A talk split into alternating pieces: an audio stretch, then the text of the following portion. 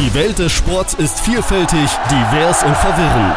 Wir reden über dies und präsentieren Sport, wie er ist. Reden über Probleme, Chancen und Visionen mit den Aktiven selbst. Denn am Ende ist es einfach nur Sport.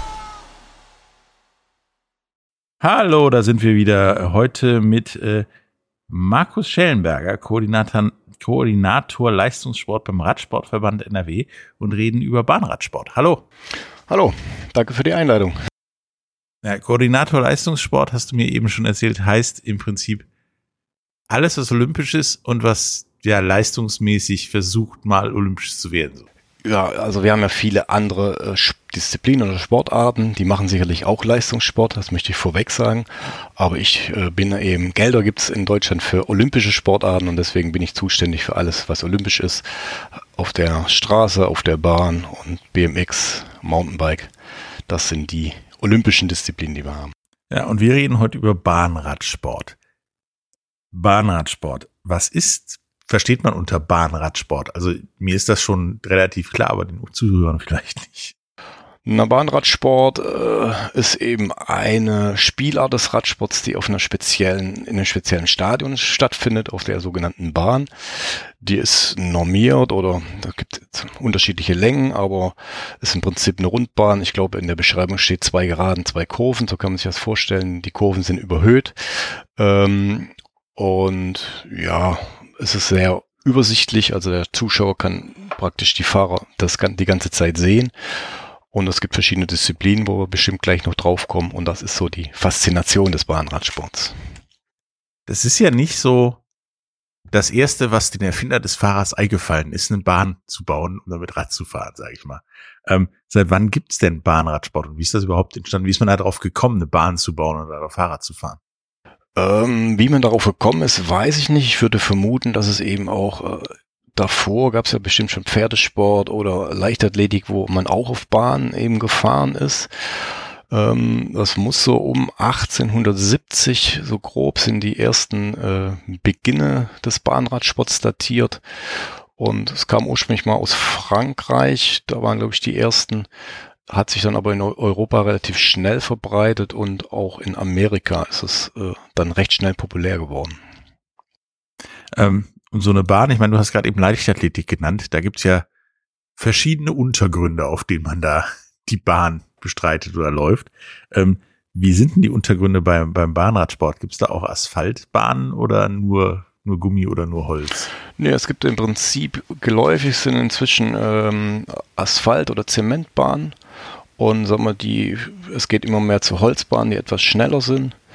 Ähm, das kommt aber auch so ein bisschen auf die Bauart an. Also wir haben Bahnen, die komplett offen sind, wo es drauf regnen kann. Da nimmt man gerne natürlich Zement oder Beton.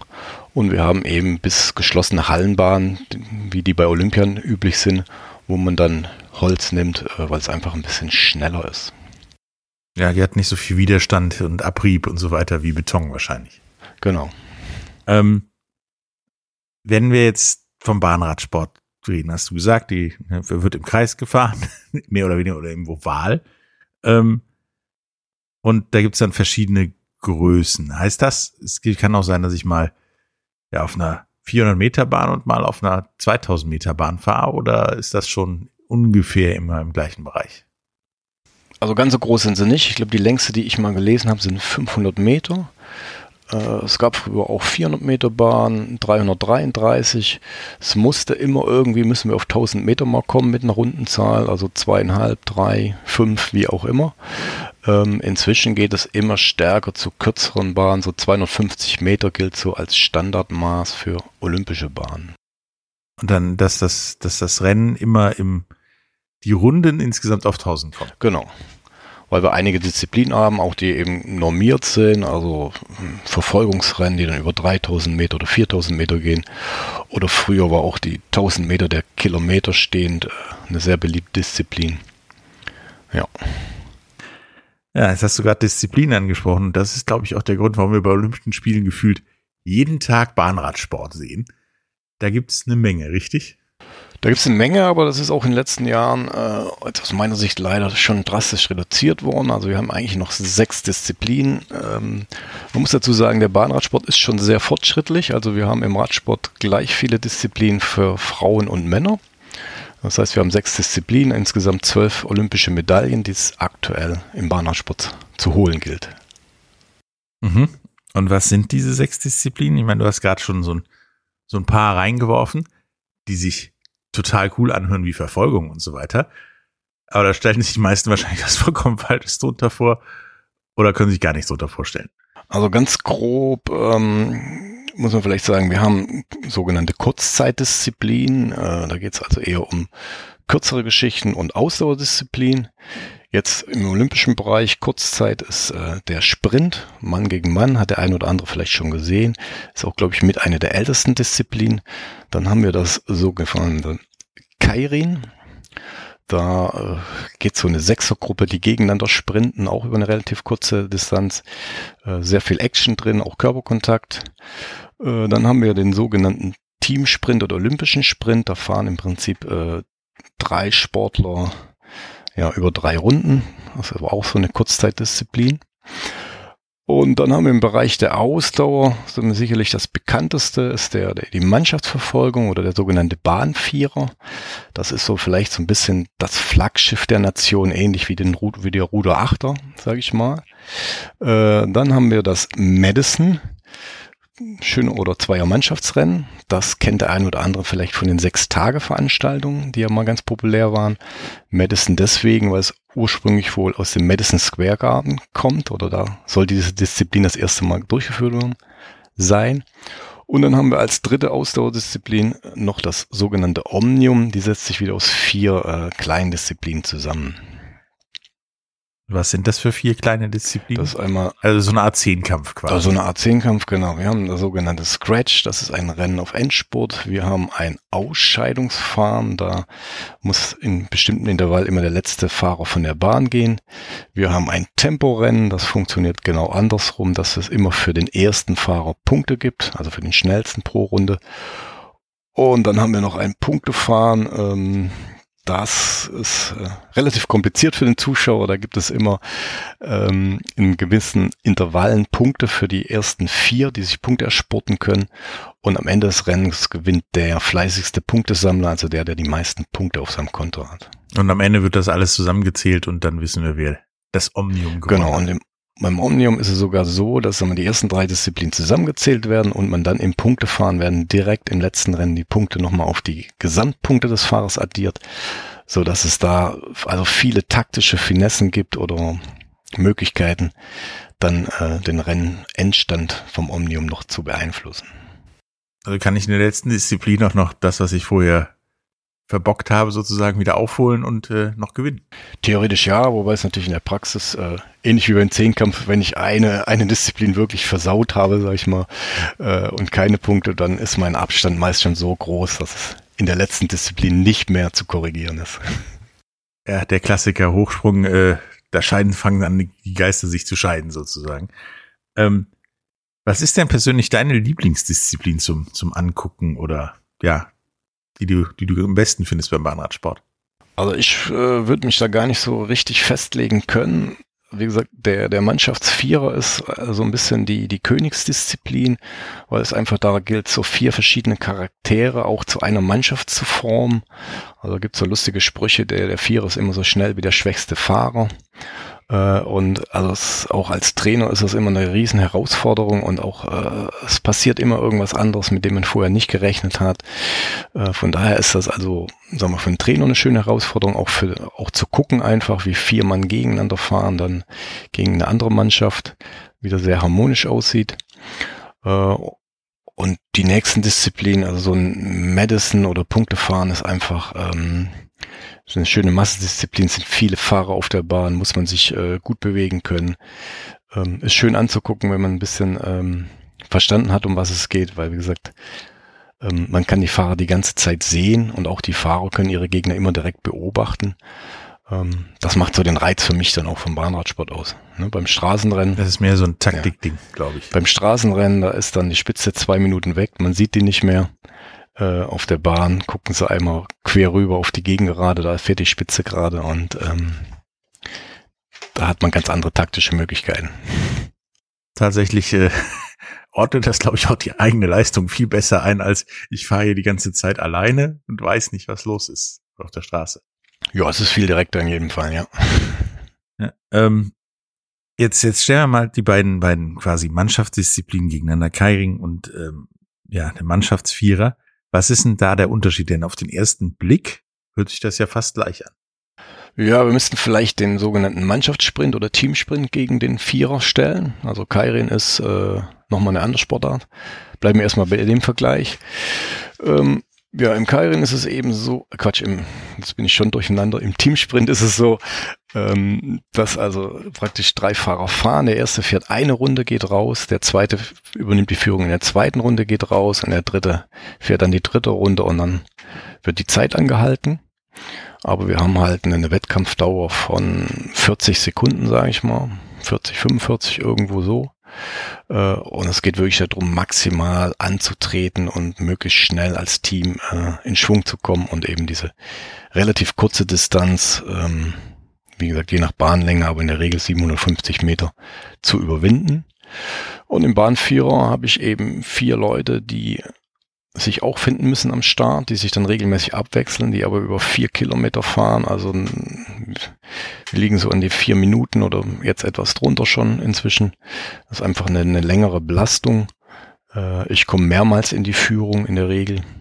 Äh, anders wie beim ähm, Teamsprint, wo der erste einmal all out fährt und nach einer Runde im Prinzip fertig ist. Das so. Also das eine ist quasi doch dann eher die Landstrecke und das andere ist genau der Mannschaftssprint sozusagen, wie der Name ja auch schon sagt. Und was ist jetzt dann, weil ich es gerade eben so ein bisschen ver verwurstet habe, was ist dann jetzt Kairing genau? Also Kairin ist eine Sprintdisziplin, da kommt äh, ein Schrittmacher, ein sogenanntes Derni vorweg, der fährt äh, drei Runden oder fährt den ersten Kilometer an, darf nicht über, überholt werden. Dahinter geht's dann schon ein bisschen um Positionskämpfe. Äh, da boxt sich auch der ein oder andere Fahrer schon mal ähm, sehr spektakulär. Und dann geht das Danny runter, wenn es sozusagen die Fahrer angeschleppt hat. Und dann geht's noch drei Runden auf Endspurt. Zwischen, ja, das sind dann so vier bis acht Leute, die dahinter einen Kairinlauf ausmachen und dann Mann gegen Mann versuchen eben, ja, zu gewinnen. Ähm, genau, kommt ursprünglich, glaube ich, aus dem japanischen Bereich. Da gibt es auch ganz große Kairin-Schulen, wo die Fahrer dann also quasi kaserniert sind, weil da sehr viele Sportwetten mitgemacht werden und auch sehr viel Geld verdient werden kann. Ähm, das also ist sehr actionreich, sehr temporeich und das ist so wie Fahrradfahren hinterm Pacecar sozusagen. Ja, wobei das Pacecar eben rausgeht und dann wirklich haben wir einen Sprint von den fünf Mann, acht Mann, die gegeneinander fahren. Ja. Das hört sich auch sehr taktisch an, wie man sich dann so über die Zeit die Position erkämpft, um, wenn der rausgeht, genau. einen guten Antritt haben zu können und nicht schon komplett am, am Arsch zu sein. Ähm, wir machen jetzt kurz Pause und danach reden wir nochmal darüber, wie der Bahnradsport denn so aussieht in Deutschland. Bis später. Schatz, ich bin neu verliebt. Was? Da drüben. Das ist er. Aber das ist ein Auto. Ja, eben. Mit ihm habe ich alles richtig gemacht. Wunschauto einfach kaufen, verkaufen oder leasen. Bei Autoscout24. Alles richtig gemacht. Wie baut man eine harmonische Beziehung zu seinem Hund auf? Puh, gar nicht so leicht. Und deshalb frage ich nach, wie es anderen Hundeeltern gelingt, beziehungsweise wie die daran arbeiten. Bei Iswas Dog reden wir dann drüber. Alle 14 Tage neu mit mir, Malte Asmus und unserer Expertin für eine harmonische Mensch-Hund-Beziehung, Melanie Lippisch. Iswas Dog mit Malte Asmus. Überall, wo es Podcasts gibt. Hallo, da sind wir wieder mit äh, Markus Schellenberger, Koordinator Leistungssport vom Radsportverband NRW und reden über Bahnradsport. Wir haben jetzt gerade eben über die einzelnen Disziplinen äh, geredet, wie Bahnradsport so funktioniert, dass man da auch auf Asphalt und Holz und so weiter äh, fährt. Nun ist, hast du gesagt, ähm, Bahnradsport zwar bei Olympia irgendwie immer dabei und wir haben auch schon festgestellt, bei Olympia können wir jeden Tag irgendwo Bahnradsport sehen. Ähm, aber es wird, wird nicht mehr. Also es wird äh, eher weniger auf die, ja, an den Disziplinen als, als mehr. Ähm, wie ist denn so die Situation und Akzeptanz des Bahnradsports? Weil außerhalb der Olympischen Spiele das ja keiner so richtig mehr war. Also sehr unterschiedlich, auch auf, der Welt. Natürlich ähm, ist Olympia das Größte. Und dadurch, dass immer mehr Sportarten da reinkommen, musste man natürlich auch irgendwie das Programm mal straffen. Von daher haben wenn man die traditionellen äh, Dist oder Sportarten etwas gelitten. Wobei ich sage, der, der Bahnradsprint ist, glaube ich, seit Beginn der Olympischen Spiele dabei, also schon ganz lange traditionell. Ähm, ja, wie ist es, die Situation des Bahnradsports? Ich denke, es gibt einige führende Nationen, da sind die auch, also gerade Großbritannien, äh, die Niederlande, ähm, Neuseeland, Australien, da wird viel Bahnradsport gemacht, das ist auch populär. Sagen wir, in Deutschland, wenn wir jetzt aus meiner Sicht gehen, äh, ist es eher eine Randsportart, aber wie der, wie der Radsport insgesamt, also auch der Straßenradsport ist äh, jetzt nicht so populär wie in klassischen äh, Radsportländern wie Italien, Frankreich, Benelux. Ähm, genau, daher kämpfen wir so ein bisschen mit den, mit dem Nachwuchs, mit den Strukturen. Ähm, obwohl wir, das muss man auch dazu sagen, oder der, der Bund Deutscher Radfahrer, unser, unser Dachverband oder ähm, mit einer der erfolgreichsten olympischen Verbände ist, also immer mal wieder äh, die Topscorer bei Olympia, was den Medaillenspiegel betrifft, sind. Ja, wollte ich gerade sagen, weil ihr kämpft dann doch sehr erfolgreich, denn äh, es ist nicht unerfolgreich, sagen wir es so. Genau, also sehr erfolgreich. Ähm, wir hoffen, dass es so bleibt. Ähm, wie sieht denn das, das, das aus? Habt ihr, ähm, seid ihr damit zufrieden, dass ihr im Prinzip aus nichts viel macht? Oder würdet ihr gerne auch aus viel, viel machen? Na, man würde natürlich immer gerne aus viel, viel machen.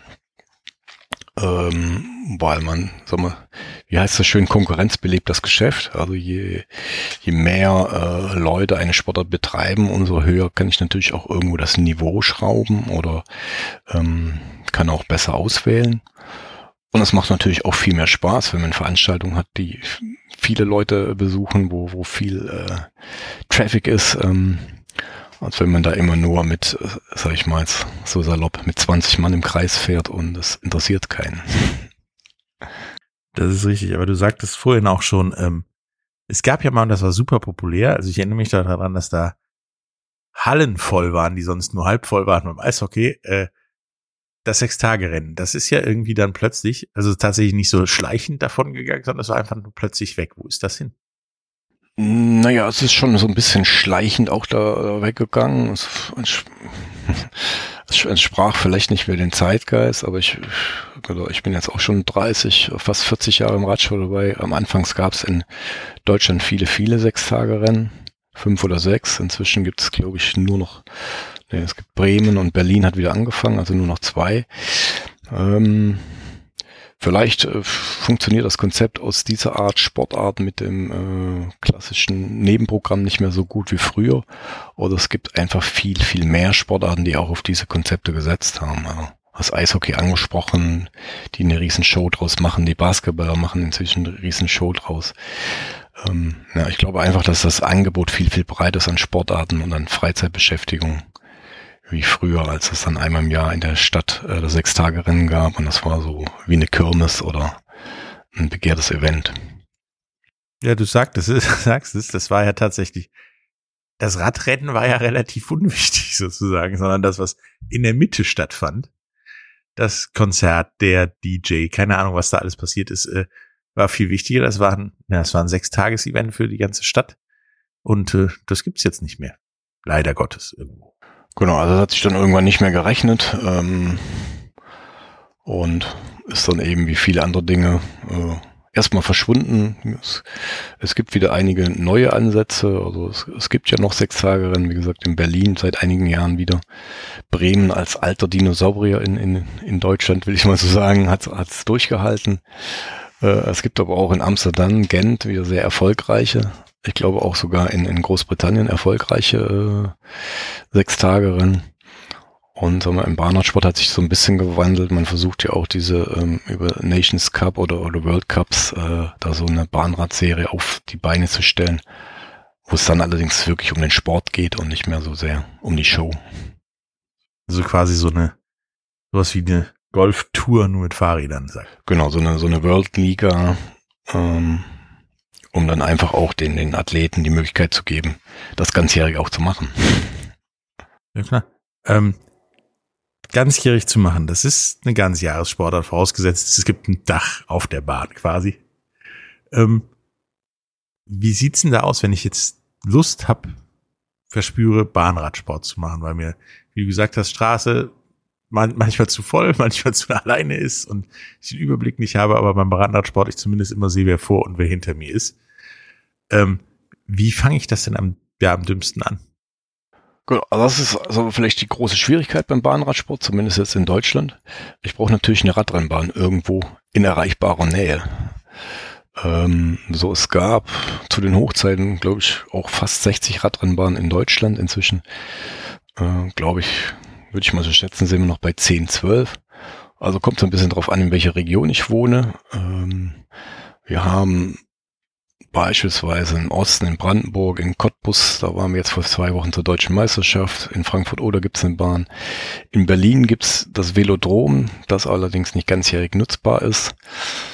Ähm, es gibt in Hamburg eine Bahn. Äh, es gibt in Nordrhein-Westfalen, wo ich jetzt zuständig bin, insgesamt noch vier Radrennbahnen. Beziehungsweise aktuell wird Köln umgebaut, da haben wir leider nur drei. Ähm, es gibt in Rheinland-Pfalz eine ganze Reihe offene Bahnen, Zementbahnen. Dann gibt es, glaube ich, in Erfurt noch eine Bahn und äh, in dann ganz im Süden Öschelbronn und München ist auch nicht ganzjährig nutzbar. Also Sie sehen schon, es sind nicht so viele Orte, die sich dafür perfekt eignen. Was heißt denn nicht ganzjährig nutzbar? Heißt das, dass die sind Open Air oder äh, da wird Eishockey gespielt und deswegen wird es da kalt oder was? Das fiel mir bei Bayern jetzt gerade ein. Ja, genau. Also in, in, in Berlin im Velodrom ist es eben so, die Halle wird durch einen Veranstalter vermarktet und da darf der Radsport 100 Tage, glaube ich, im Jahr auf die Bahn. Und ansonsten finden dann Konzerte statt, äh, Schwimmwettkämpfe, Pipapo. Das gleiche in München, da ist sie, glaube ich, die, die Bahn wird eingebaut für sechs Tage Rennen oder ist nicht ganzjährig nutzbar. Und wir haben zum Beispiel auch, ich komme ursprünglich aus Baden-Württemberg, in der Schleierhalle in Stuttgart gab's, gibt's eine Radrennbahn, die wird aber gar nicht mehr benutzt, da sind jetzt ganzjährig Tribünen drüber. Das hat sich auch nicht mehr gelohnt, da Radsport zu machen. Da macht man dann Konzerte, Holiday on Ice, ähm, irgendwas anderes um eben auch, sag mal, die Hallen zu vermarkten. Das gibt's öfters. Die Schleierhalle fiel mir da auch ein oder die Westfalenhalle in Dortmund. Wie äh, man sieht's immer noch, dass da eigentlich eine Radsportbahn ist mit einer Bühne mittendrin quasi. Äh, aber da ist glaube ich seit Jahrzehnten kein Rad mehr gefahren so ungefähr. Ähm, wie wie wie ist denn der Plan diese doch relativ ernüchternde Gegenwart nach einer relativ ja, gloriösen Vergangenheit, sage ich mal, ähm, wieder anders zu gestalten und zumindest mal ein paar Bahnen mehr zu bekommen. Puh, da bin ich natürlich ein bisschen überfragt, wie der Gesamtplan ist. Ähm, das ist, liegt ja dann, sagen wir, eine Ebene über mir in, in der, in dem, ja, in dem Spitzenverband der Bund Deutscher Radfahrer, der so für die Gesamtentwicklung in Deutschland zuständig wäre. Ähm, gut, wir haben jetzt zumindest für meinen Bereich Nordrhein-Westfalen eben geschafft, dass wir in, in, Köln ein neues Leistungszentrum kriegen, wenn es denn nun mal endlich der Baubeginn ist, so dass, so dass wir da also äh, wirklich ein, ein, schönes Schmuckstück kriegen. Und wir haben ja in Neuss auch noch eine Radrennbahn, von daher sind wir hier ganz gut ausgestattet eigentlich. Und da ist einfach nur der Plan, äh, ja, die Vereine noch mal ein bisschen zu motivieren, Nachwuchsarbeit zu machen und dann in Köln sicherlich auch vielleicht so eine Art Track Academy, dass man auch für jedermann da eben mal auf, auf die Bahn kann. So, sagen wir, wie man das aus anderen Sportarten oder Sportstätten kennt, mit Kindergeburtstagen und äh, Firmenfeiern, dass man da eben sich auch einbuchen kann und dass es dann auch offene Trainingszeiten gibt, ähm, ja, für jeden, der man mag, mal schnuppern mag. Wie, wie ist das denn so, fällt mir dabei gerade ein, ähm, bei den, bei den Radsportvereinen? Ist das mehr so, mehr Straße, so stelle ich mir das vor? Oder ist das 50-50 oder vielleicht doch mal mehr Bahn? Ähm, das hängt wirklich natürlich davon ab, wo der Verein sitzt. Die, die eine Bahn haben, machen, sag ich mal, mindestens 50-50 oder vielleicht mehr Bahn. Aber es gibt, glaube ich, ein, wir haben jetzt im Radsportverband noch 400 Vereine insgesamt. Ähm, So, da habe ich jetzt keinen Überblick, was sie alles machen. Also manche machen natürlich auch Mountainbike oder BMX. Ähm, auch von den Vereinen, die jetzt im Rennsport tätig sind, würde ich sagen, sind natürlich mehr, die Straßenrennsport machen, weil sie einfach, wie gesagt, wir haben vier Radrennbahnen. Das sind vier Vereine, die direkten Zugriff haben. Und die anderen müssen erstmal mit ihren Mitgliedern, Kindern dahin fahren zur Bahn, um das zu nutzen. Habe ich dich ja gerade eben schon mal gefragt, wenn ich jetzt anfangen will und ich bin irgendwo in, zumindest Papa kann mich fahren, Reichweite, äh, zu einer, zu einer Radsporthalle. Wie fange ich das denn am dümmsten an, anzufangen? Also am dümmsten würde ich erstmal mir die Infos da holen, wann da Training ist oder wann die offen ist. Äh, und äh, in der Regel gibt's immer einen Ansprechpartner. Weil wir haben ja auf der Bahn auch spezielles Material. Äh, also man kann je nach Beschaffenheit nicht mit jedem Fahrer da drauf fahren. Und da muss man sich erstmal einen Expertentipp holen, wie das Ganze funktioniert. Ja, da müsste man da einmal den Kontakt oder diese Schwelle überschreiten, einmal den Kontakt zu knüpfen, da anzurufen, eine Mail hinzuschreiben. Und dann kann man da teilnehmen. Wir und dann geht das los. Ich muss mir überlegen, wie ich fahre am besten was ich fahren möchte. Oder wird das auch richtig eingestuft mit, ja, du bist besser für Verfolgung oder du bist besser alleine unterwegs? Nein, ganz am Anfang äh, wird erstmal äh, überhaupt das Bahnradfahren erlernt. Ne, wie andere ich sag mal, weiß was ich, wie Windsurfen meinetwegen, gehen sie zum See und können ja auch nicht äh, direkt Regatta fahren mit dem Surfbrett. Ähm, also da wird erstmal gezeigt, wie das Ganze funktioniert. Ähm, und dann legt sich das meistens im Laufe einer Sportlerkarriere, wenn man da dabei bleibt, dann so ein bisschen fest, wo, was mag man gerne, wo hat man vielleicht besondere Stärken, so dass man dann da auch seine Disziplin findet oder viele, viele äh, Kinder fahren natürlich auch Straßenrennen und Bahn. Okay, das wollte ich noch fragen. Allgemein, äh, ist das so, dass man als Radfahrer sich für eins von beiden entscheidet oder beides fährt? Ähm, man fährt beides, wobei mit der Einschränkung, wir haben diese klassischen Kurzzeitdisziplinen hatten wir schon, also die Sprinter, ähm, die fahren eigentlich fast kaum auf der Straße, maximal mal zur Eisdiele, sag ich mal so ein bisschen salopp. Äh, einfach weil von der Anforderung, äh, sie müssen sehr viel Krafttraining machen, also es ist eine sehr explosive, kurze Sportart und die bewegen sich wirklich nur auf der Bahn. Und äh, reine Ausdauerfahrer, also es gibt ja sogar Olympiateilnehmer, die die Tour de France gefahren sind und dann nachher im Bahnvierer nochmal gestartet sind. Also da haben wir eine ganz breite Spannweite auch. Ähm, Bevor wir jetzt leider zum Ende kommen, habe ich die Frage, die ich hier jedem stelle. Äh, möchtest du noch irgendetwas sagen über Bahnradsport, was unsere Hörer hören sollten? Puh, schwierige Frage. Ich denke ja, Bahnradsport ist für mich extrem faszinierend, wie gesagt, weil ich immer den Gegend beobachten kann. Ähm, es ist auf jeden Fall mal wert auszuprobieren, weil wer einmal auf einer Steilkurve gefahren ist, die 45 Grad hat, wenn er auf die Rad und Bank kommt und guckt einmal von oben in die Kurve oder von unten, dann sagen die meisten, nee, da fahre ich nie drauf. Und wenn man dann nach einer Stunde es geschafft hat, einmal oben an der Balustrade entlang zu fahren auf der Bahn, haben die meisten ein breites Grinsen im Gesicht und freuen sich, weil es ist so ähnlich wie Kettenkarussell fahren, sage ich mal. Also von daher, ja, ich denke, es ist eine faszinierende Sportart und es lohnt sich durchaus, das mal auszuprobieren. Ja, das kann ich unterschreiben. Ich habe das auch mal probiert. Es war auch so, äh, ich bin noch nicht bekloppt und fahre da runter. Dann fuhr ich da unten los und fuhr mich dann nach oben und war total stolz, als ich oben ankam und so ein Ründchen oben lang gefahren bin. Dann kann allerdings der Gedanke, wie halte ich jetzt an, ohne mich lang zu legen? Aber das hat dann auch geklappt. Das ist gar nicht so schwer, um ehrlich zu sein. Ähm, das da hochkommen war schwerer. Äh, danke, danke für dieses Gespräch und die, die ein, ja, den Einblick in den, in den Bahnradsport, denn für mich war das wirklich so dieses, bei Olympia gibt's jeden Tag Bahnradsport. Damit ist das Programm auch äh, durch. Ich weiß, was ich jeden Tag mache. Ähm, ist interessant und wie du gesagt hast, äh, Deutschland auch nicht so unerfolgreich und das sollten wir auch ja weiter so so halten, dass man da erfolgreich ist, damit ihr auch mehr Nachwuchs habt, habt denke ich. Wie gesagt, danke dafür und äh, wir sehen uns mit Sicherheit mal auf irgendeiner Bahn ja, jederzeit gerne. Danke für das Gespräch und wie gesagt, herzliche Einladung an dich oder auch alle Zuhörer in Köln, sobald das neue Radstadion fertig ist äh, oder eben auch in unserem auf den drei Bahnen in Bielefeld, Solingen oder Karlsbüttgen kann man das jederzeit gerne ausprobieren. Ja, wie gesagt, probiert's und äh, bis zum nächsten Mal. Tschüss. Ciao. Die Welt des Sports ist vielfältig, divers und verwirrend. Wir reden über dies und präsentieren Sport, wie er ist. Über Probleme, Chancen und Visionen mit den Aktiven selbst. Denn am Ende ist es einfach nur Sport. Schatz, ich bin neu verliebt. Was?